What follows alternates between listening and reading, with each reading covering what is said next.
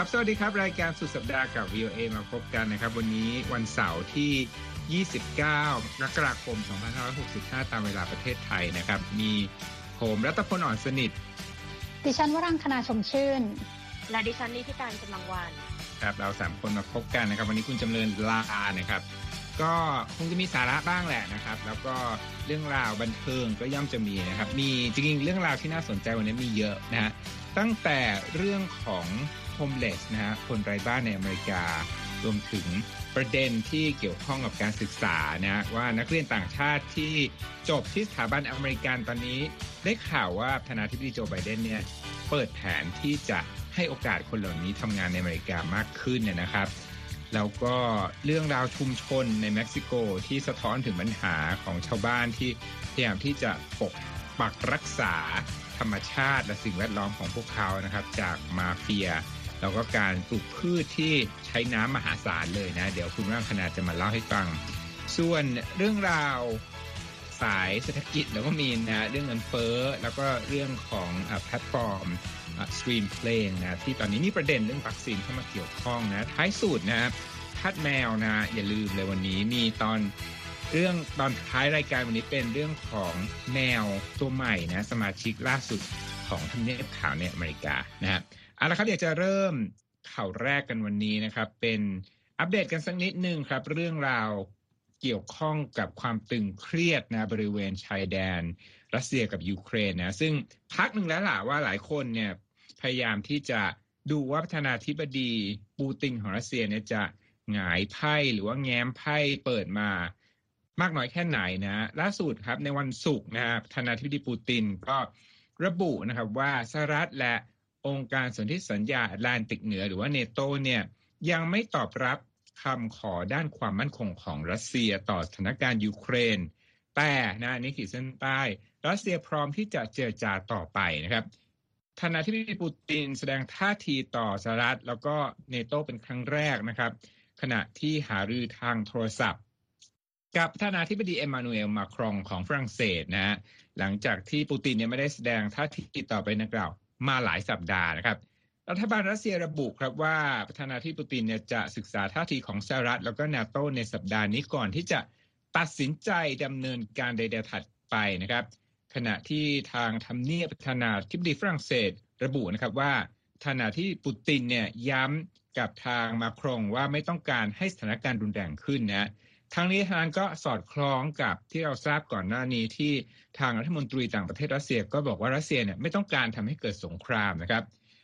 รัสเซียระบุด้วยนะครับว่าความกังวลของรัสเซียที่มีต่อประเด็นนี้ก็อย่างที่ทราบกันก็คือเรื่องการขยายกำลังของนาโตมาที่บริเวณยุโรปตะวันออก การที่ยูเครนอยากจะเป็นสมาชิกองค์การเนโตแล้วก็เรื่องของศักยภาพทางทหารของเนโตในภูมิภาคที่รัสเซียมองว่าเป็นภูมิภาคอ่อนไหวนะครับทางนี้สหรัฐแล้วก็เนโตเนี่ย มีท่าทีที่ชัดเจนนะว่า จะเรียกร้องให้รัสเซียเนี่ยเลิกก้าวร้าวกับยูเครนนะแล้วก็บอกว่าหลายข้อที่รัสเซียขอมาเนี่ย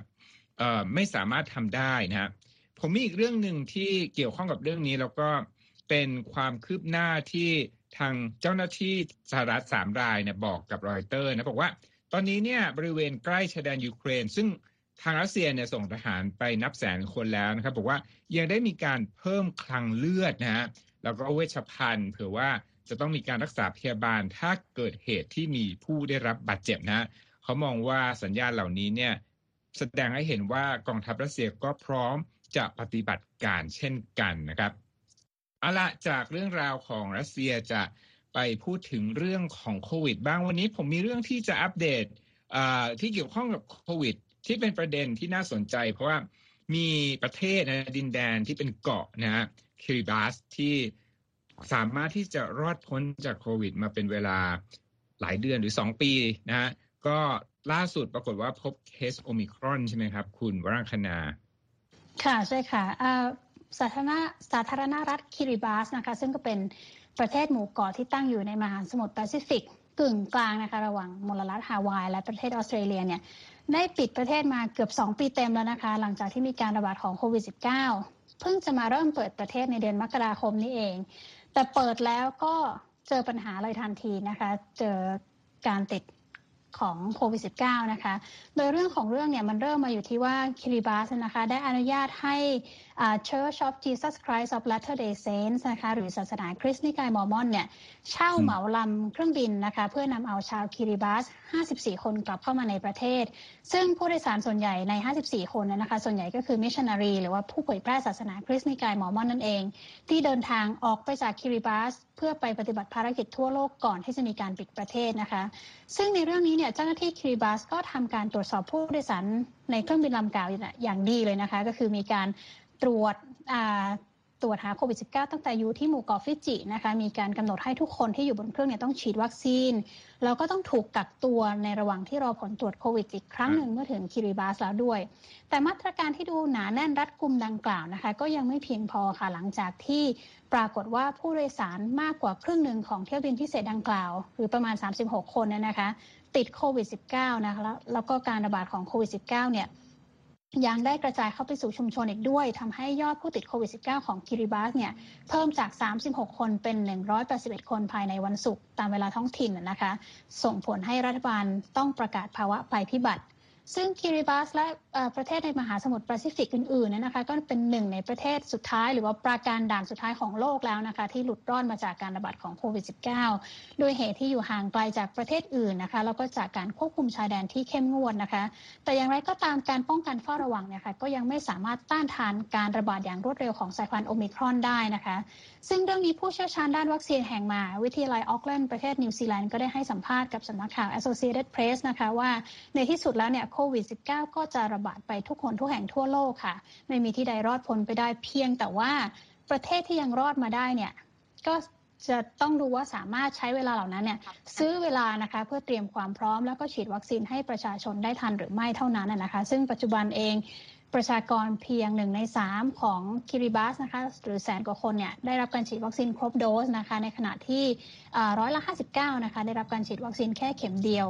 แต่ที่น่าเป็นห่วงนะคะที่คิริบาสก็คือว่าการให้บริการสาธารณาสุขเนี่ยค่ะมีค่อนข้างจะจำกัด แล้วก็ค่อนข้างจะพื้นฐานนะคะ เรียกได้ว่าทางประเทศเนี่ยมีเตียงผู้ป่วยหนักหรือผู้ป่วย ICU เนี่ยไม่กี่เตียงเองนะคะแล้วในอดีตเนี่ยผู้ป่วยที่หนักๆจริง ๆ ก็ต้องถูกส่งไปรักษาที่หมู่เกาะฟิจิหรือนิวซีแลนด์ทำให้ประธานาธิบดีของคิริบาสนะคะก็ต้องออกมาเรียกร้องให้ประชาชนรีบไปฉีดวัคซีน แล้วก็ประกาศนะคะว่ารัฐบาลจะใช้ทรัพยากรทุกทางเพื่อควบคุมสถานการณ์ค่ะ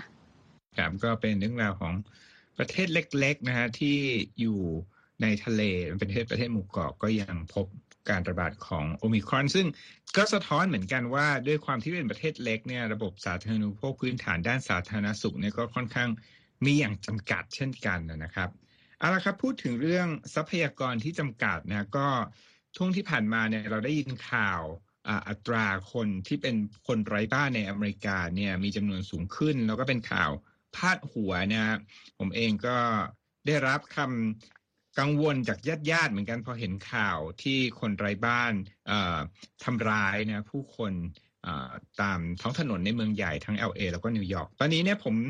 บังเอิญเนี่ยได้เห็นข่าวเรื่องยาวเรื่องหนึ่งนะฮะที่พูดถึงเรื่องคนไร้บ้าน แล้วก็การที่ผู้บริสุทธิ์นะฮะตกเป็นเหยื่อนะฮะก็ทำให้เปิดประเด็นเรื่องนี้ใช่ไหมคุณนิติการ ทั้งในนิวยอร์กใน LA อืมครับ เป็นยังไงบ้างเมืองใหญ่ๆรวมถึงเมืองใหญ่ ๆ อีกหลายแห่งในสหรัฐเองด้วยนะคะ นับว่าเหตุการณ์สะเทือนขวัญในช่วงเดือนมกราคมที่ผ่านมาถึงสามเหตุการณ์สองเหตุการณ์เกิดที่ LA นะคะ เผื่อใครไม่ได้อัปเดตคือเกิดวันที่ 13 มกราคมสองเหตุการณ์แรกเนี่ยคือเป็นพยาบาลวัย 70 ปี ถูกชายไร้บ้านชก ร่วงไปกับพื้นจนกระโหลกร้าว ส่วนในวันเดียวกันแต่เกิดอีกฝากฝั่งของ LA นะคะ คือเป็นนักศึกษา UCLA ถูกแทงเสียชีวิตระหว่างทำงานคนเดียวในร้านเฟอร์นิเจอร์ แล้วก็เป็นฝีมือคนไร้บ้านอีก ซึ่งทั้งสองเนี่ยถูกตั้งข้อหาแล้ว แต่อีกเหตุการณ์ที่เป็นประเด็นดังเลย ก็คือเกิดขึ้นในมหานครนิวยอร์กสองวันหลังจากนั้น 15 มกราคม ก็คือมิเชลโกนะคะ เป็นหญิงเชื้อสายเอเชียวัย 40 ปี ก็คือถูกผลักตกลงไปในรถรางรถไฟใต้ดิน แล้วก็ถูกรถไฟพุ่งเข้าชน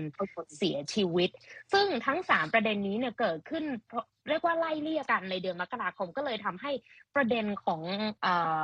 คนไร้บ้านเนี่ยถูกฉายขึ้นมาถูกเปิดแผลขึ้นมา ซึ่งจะบอกว่าเป็นแผลเรื้อรังแผลกดทับในสังคมอเมริกันเลยก็ว่าได้ AP เขาก็เลยไปเจาะลึกเรื่องนี้ออกมานะคะ แต่ว่าในด้านของนักเคลื่อนไหวเพื่อสิทธิคนไร้บ้านเนี่ยบอกว่าจริง ๆ แล้วเนี่ยไม่ควรจะไปเหมารวม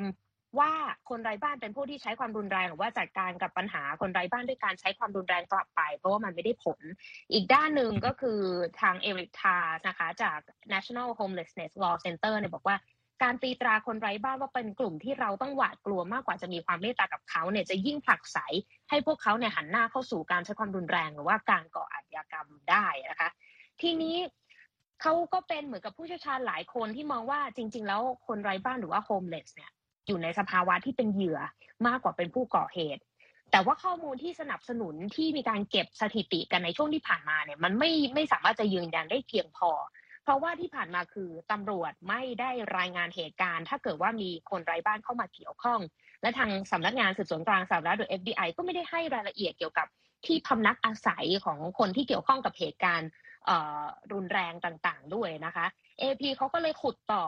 ไปติดต่อไปยังสำนักงานตำรวจในเมืองใหญ่ ๆ ในอเมริกา รวมถึงนครลอสแองเจลิสมหานครนิวยอร์กรวมถึงเมืองใหญ่อีก6แห่ง ซึ่งรวมถึงกรุงวอชิงตันเองด้วยนะคะ เพื่อที่จะดูว่ามีการเก็บข้อมูลที่พนักอาศัยของเหยื่อและผู้ต้องสงสัยในเหตุฆาตกรรม หรือว่าการใช้ความรุนแรงหรือเปล่า ปรากฏว่ามีแค่ LA ที่เดียวค่ะ ที่มีการเก็บข้อมูลดังกล่าวนะคะ นอกนั้นคือไม่ได้เก็บข้อมูล และที่น่าสนใจก็คือหลายคนบอกว่า หลังจากมีประเด็นเรื่องความรุนแรง ซึ่งเกิดเกิดขึ้นโดยฝีมือของคนไร้บ้านแล้วเนี่ย ทางการมีการแก้ไข หรือว่ามีการพยายามเข้าไปแก้ไขปัญหาอย่างนี้อย่างไรเนี่ยก็ยังไม่มีภาพที่ชัดเจนออกมานะคะ ขณะที่สามเหตุการณ์ที่เกิดขึ้นเนี่ย ก็ทางการเองก็ไม่ได้พอยเอาเรื่องอาการป่วยทางจิต เพราะว่ามีหนึ่งคดีก็ที่เกิดขึ้นในนิวยอร์กก็คือบอกว่า ผู้ต้องสงสัยเนี่ยมีอาการมีประวัติเป็นโรคจิตเภทด้วย ซึ่งในเรื่องนี้เนี่ยนะคะทาง LAPD เขาบอกว่าเมื่อเราเห็นตัวเลขสถิติที่ผ่านมาที่บอกว่าในปี 2020เนี่ยคนไร้บ้านประมาณ 20%ในอเมริกาเนี่ยนะคะ เป็นผู้ที่มีอาการป่วยทางจิตอย่างรุนแรง พอเห็นตัวเลขลักษณะนี้และความสูญเสียที่เกิดขึ้นเนี่ยเขาก็บอกว่าผู้กำหนดนโยบายอะต้องเข้ามาช่วยเหลือในการสนับสนุนการมีบ้านมากกว่าการบังคับใช้กฎหมาย แล้วที่ผ่านมาเมืองที่มีปัญหามากๆโดยเฉพาะอย่างแคลิฟอร์เนียมีการแก้ไขว่าอย่างไร รายงานของกระทรวงการเคหะและพัฒนาเมืองสหรัฐเนี่ยนะคะบ่งชี้ว่าราวหนึ่งในสี่ของคนไร้บ้านห้าแสนแปดหมื่นคนในอเมริกาเนี่ยกระจุกตัวอยู่ที่นิวยอร์กกับ LA ขณะที่ปัจจุบันเฉพาะแคลิฟอร์เนียเนี่ยยังมีคนไร้บ้านอยู่ที่ประมาณหนึ่งแสนหกหมื่นคนนะคะ คุณนัทพล แม้ว่าตอนนี้เนี่ยเมื่อปีงบประมาณที่ผ่านมา แคลิฟอร์เนียทุ่มงบประมาณเพิ่มอีก 2,000 ล้านดอลลาร์ จากงบประมาณ 12,000 ล้านดอลลาร์เพื่อแก้ปัญหาคนไร้บ้านโดยเฉพาะ แต่ว่าในมุมมองของผู้บริการด้านสุขภาพจิตของทาง LA นะคะโจนาธานเชอรินบอกว่า การแก้ปัญหาแบบนี้มันเหมือนเป็นการปิดปลาสเตอร์ยาให้กับปัญหาที่ถือว่าเป็นแผลเรื้อรังมาหลายทศวรรษ แต่ว่าเป้าหมายที่แท้จริงเนี่ยควรจะใช้การกระจายทรัพยากรของรัฐออกไป เพื่อสร้างชุมชนที่สามารถเข้าถึงความช่วยเหลือต่างๆ ที่คนไร้บ้านต้องการ ได้ง่ายกว่าที่เป็นอยู่ในตอนนี้ เพื่อมอบโอกาสให้พวกเขาอยู่ในสภาพแวดล้อมที่ปลอดภัยมั่นคงและสมบูรณ์ได้ค่ะ อืมมีเรื่องหนึ่งเขาบอกว่าที่ตัวเลขที่เก็บจาก LA เนี่ยเขาบอกว่าผู้ที่เป็นเหยื่อจากกรณีฆาตกรรมนะ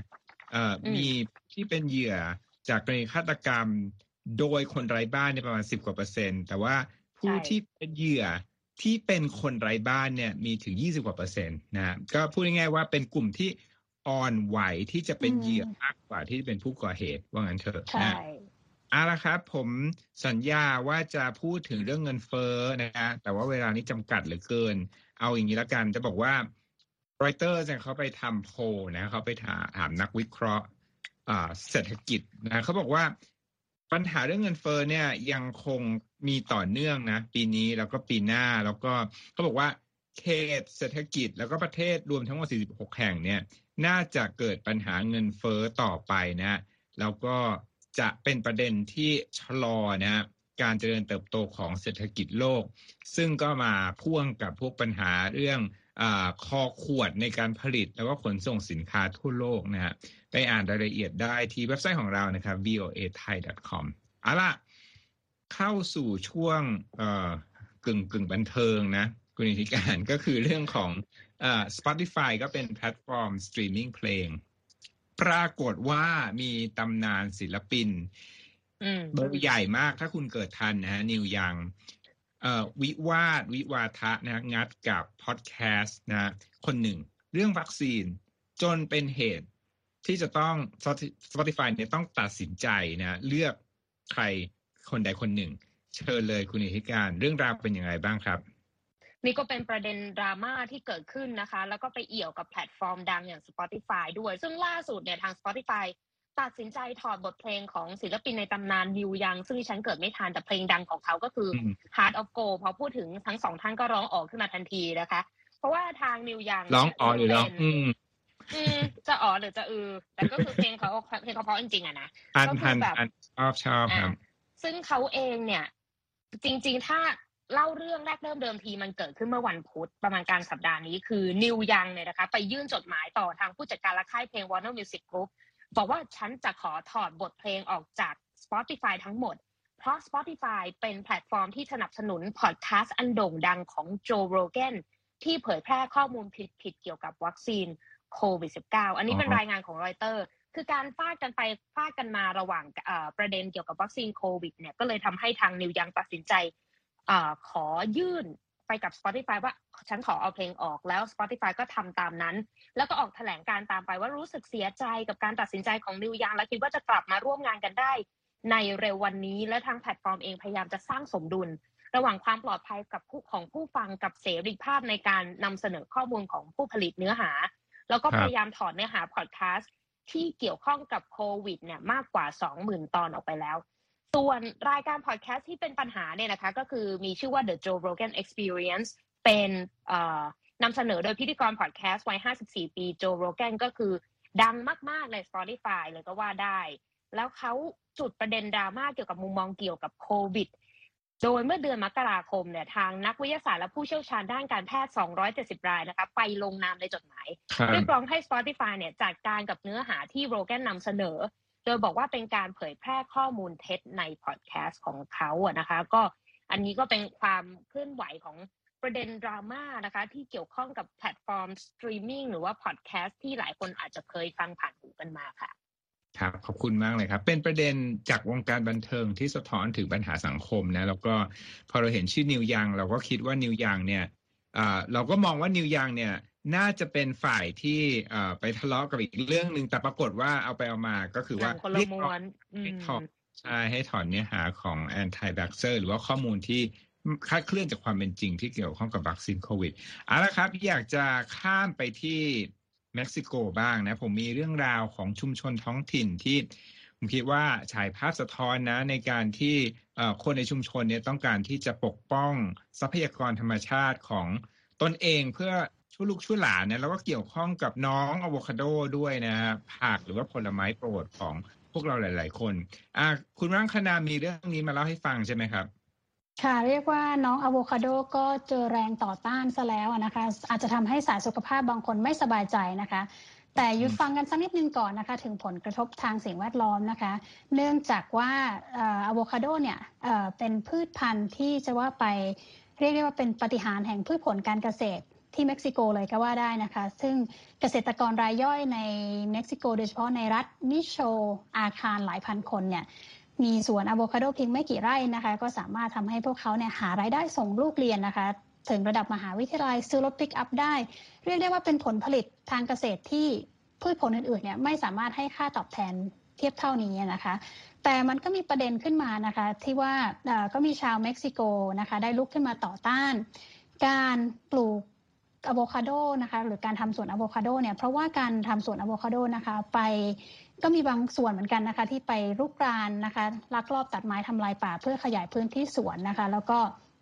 มีการสูบน้ำเอาไปใช้ด้วย ซึ่งเมืองหลาย ๆ เมืองที่ลุกขึ้นมาต่อต้านทางตะวันตกของเม็กซิโกเนี่ยนะคะ เมืองหนึ่งที่ประสบความสำเร็จแล้วก็เป็นที่มาของรายงานในวันนี้จากสำนักข่าว AP นะคะก็คือเมืองเชรานค่ะ ที่ประสบความสำเร็จในการ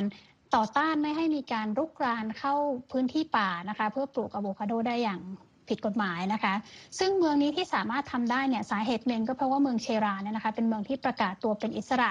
และก่อตั้งรัฐบาลท้องถิ่นตนเองได้สำเร็จก็ก็คือสามารถตัดสินใจอะไรได้เองในเมืองนะคะ ก็เลยมีการขอร้อง ให้ชาวสวนนะคะให้ความร่วมมือแล้วก็จากนั้นถ้าไม่เชื่อฟังเนี่ยก็มีการใช้กำลังเหมือนกันนะคะ มีการ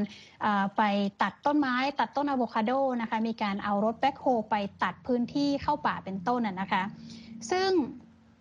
ทางสมาชิกของชุมชนน่ะกก็บอกนะคะว่าการทำอะโวคาโดเนี่ยทำให้มีการลักลอบตัดไม้เข้าไปพื้นที่สวนป่า ต้นสนนะคะ ซึ่งต้นสนเนี่ยก็มีประโยชน์ต่อสภาพแวดล้อมอย่างมาก และในขณะเดียวกันก็มีการดูดน้ำจากใต้บาดาลเนี่ยนะคะ มาปลูกต้นอะโวคาโดเนี่ยเยอะ เพราะว่าอะโวคาโดเนี่ยกินน้ำเยอะพอสมควรเลยนะคะ แล้วก็ทำให้ เรียกได้ว่าผู้คนที่อยู่ใต้แหล่งน้ำเนี่ยค่ะหรือว่าปลายปลายทางแหล่งน้ำเนี่ยก็ไม่มีน้ำใช้กันนะคะ แล้วในขณะเดียวกันเนี่ยเกษตรกรผู้ปลูกและผู้ส่งออกอะโวคาโดก็ไม่มีมาตรการจริงจังใด ๆออกมานะคะ เพื่อส่งเสริมให้เกิดการปลูกและส่งออกอะโวคาโดอย่างยั่งยืนใดๆนะคะแต่ในขณะที่เมืองอย่างเมืองเชรานั้นนะคะ ประสบความสำเร็จก็มีเมืองอื่นๆนะคะ ที่ไม่ไกลจากเมืองเชรานเนี่ยที่พยายามต่อต้านการลักลอบถางป่า พื่อปลูกอะโวคาโดแต่ก็ไม่ประสบความสำเร็จนะคะ ไม่ประสบความสำเร็จไม่พอยังไปสะดุดต่อของมาเฟีย หรือว่าแก๊งค้าลักลอบค้ายาเสพติดอีกด้วยนะคะ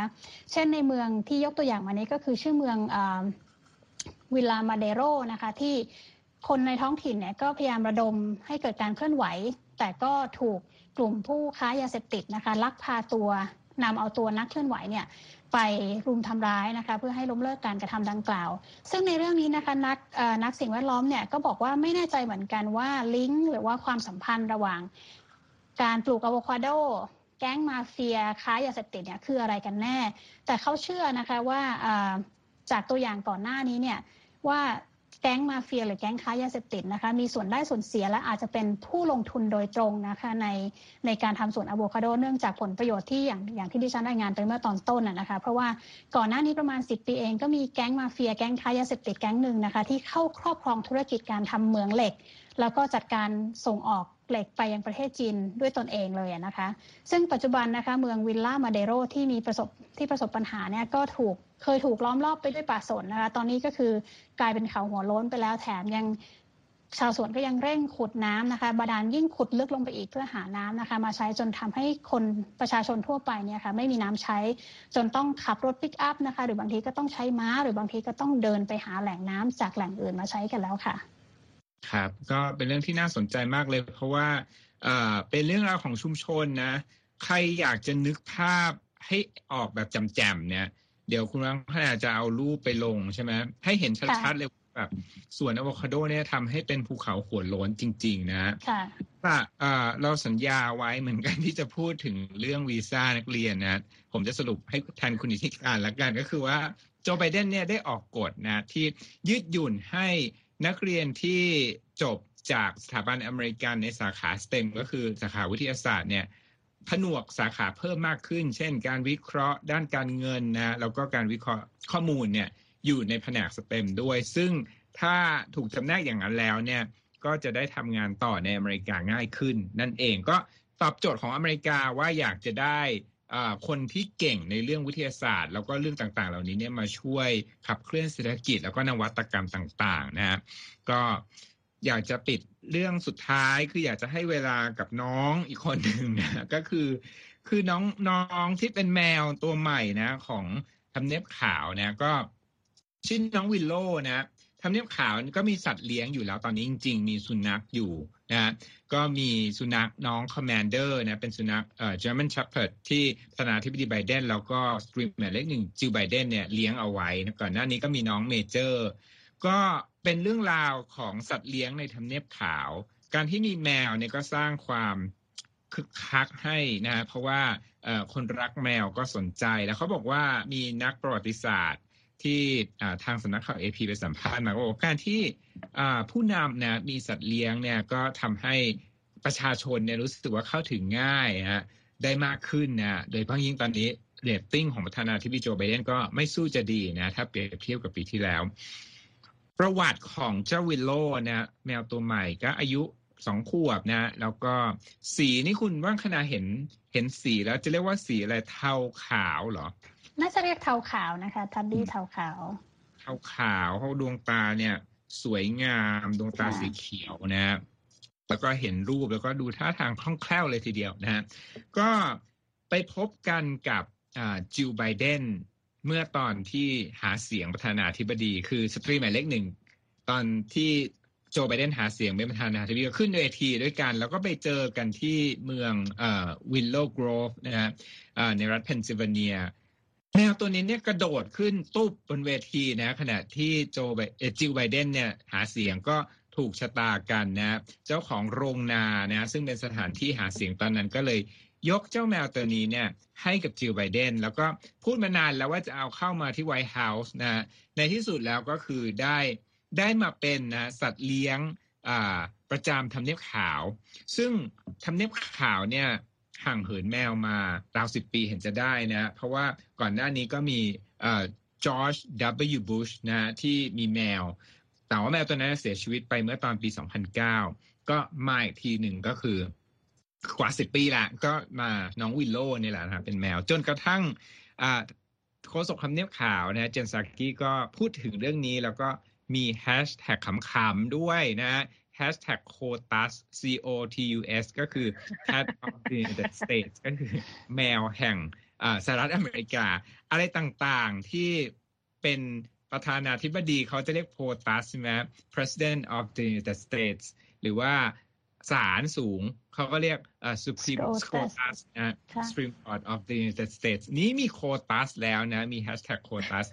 ถ้าหาแฮชแท็กนี้อาจจะเจอเจ้าวิลโลนะเจอรูปวิลโลได้ เอาล่ะ เออก็พร้อมป้าผมคอนะครับ วันนี้รายการสุดสัปดาห์กับ VOA ก็นำเรื่องราวสาระต่างๆนะมานำเสนอ ก็เป็นวันเสาร์ก่อนตุษจีนนะครับ ก็อยากจะพูดอวยพรปีใหม่จีนแล้วกันนะครับ ขอให้ซินเจียอยู่อีซินเนียหุชัยนะครับ วันนี้อ่าเราสามคนลาไปก่อนสวัสดีครับ สวัสดีค่ะ สวัสดีค่ะ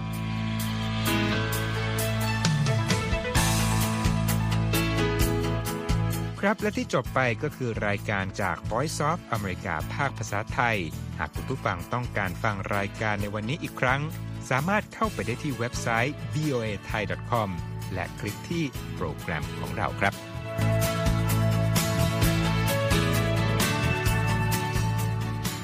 และถ้ามีเวลาว่างเสาร์อาทิตย์ อย่าลืมแวะมาฟังสุดสัปดาห์กับ VOA เช้าวันเสาร์ซึ่งเราจะมีคุยกันบันเทิงสำหรับหนังใหม่ประจำสัปดาห์ กับภาษาอังกฤษสำนวนอเมริกันทุกเช้าวันอาทิตย์ตามเวลาในประเทศไทย ติดตามฟังย้อนหลังได้จากเว็บไซต์ของเราเช่นกันครับ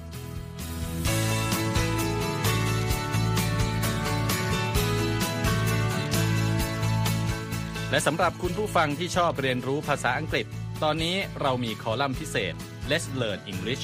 ซึ่งเปิดโอกาสการเรียนรู้และฝึกทักษะภาษาอังกฤษ ในรูปแบบที่ถูกออกแบบโดยผู้เชี่ยวชาญตามมาตรฐานการศึกษาของอเมริกา เพื่อให้เนื้อหาเหมาะสมสำหรับผู้เริ่มเรียนภาษาอังกฤษ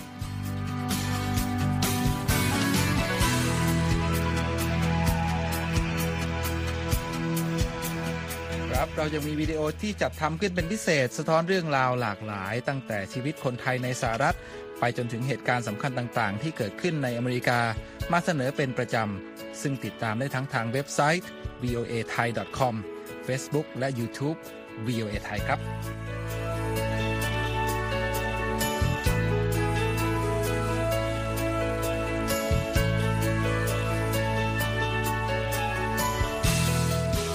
ไม่ใช่แค่นั้นนะคะ เรายังมี Facebook Live ให้ชมการออกอากาศสดจากกรุงวอชิงตัน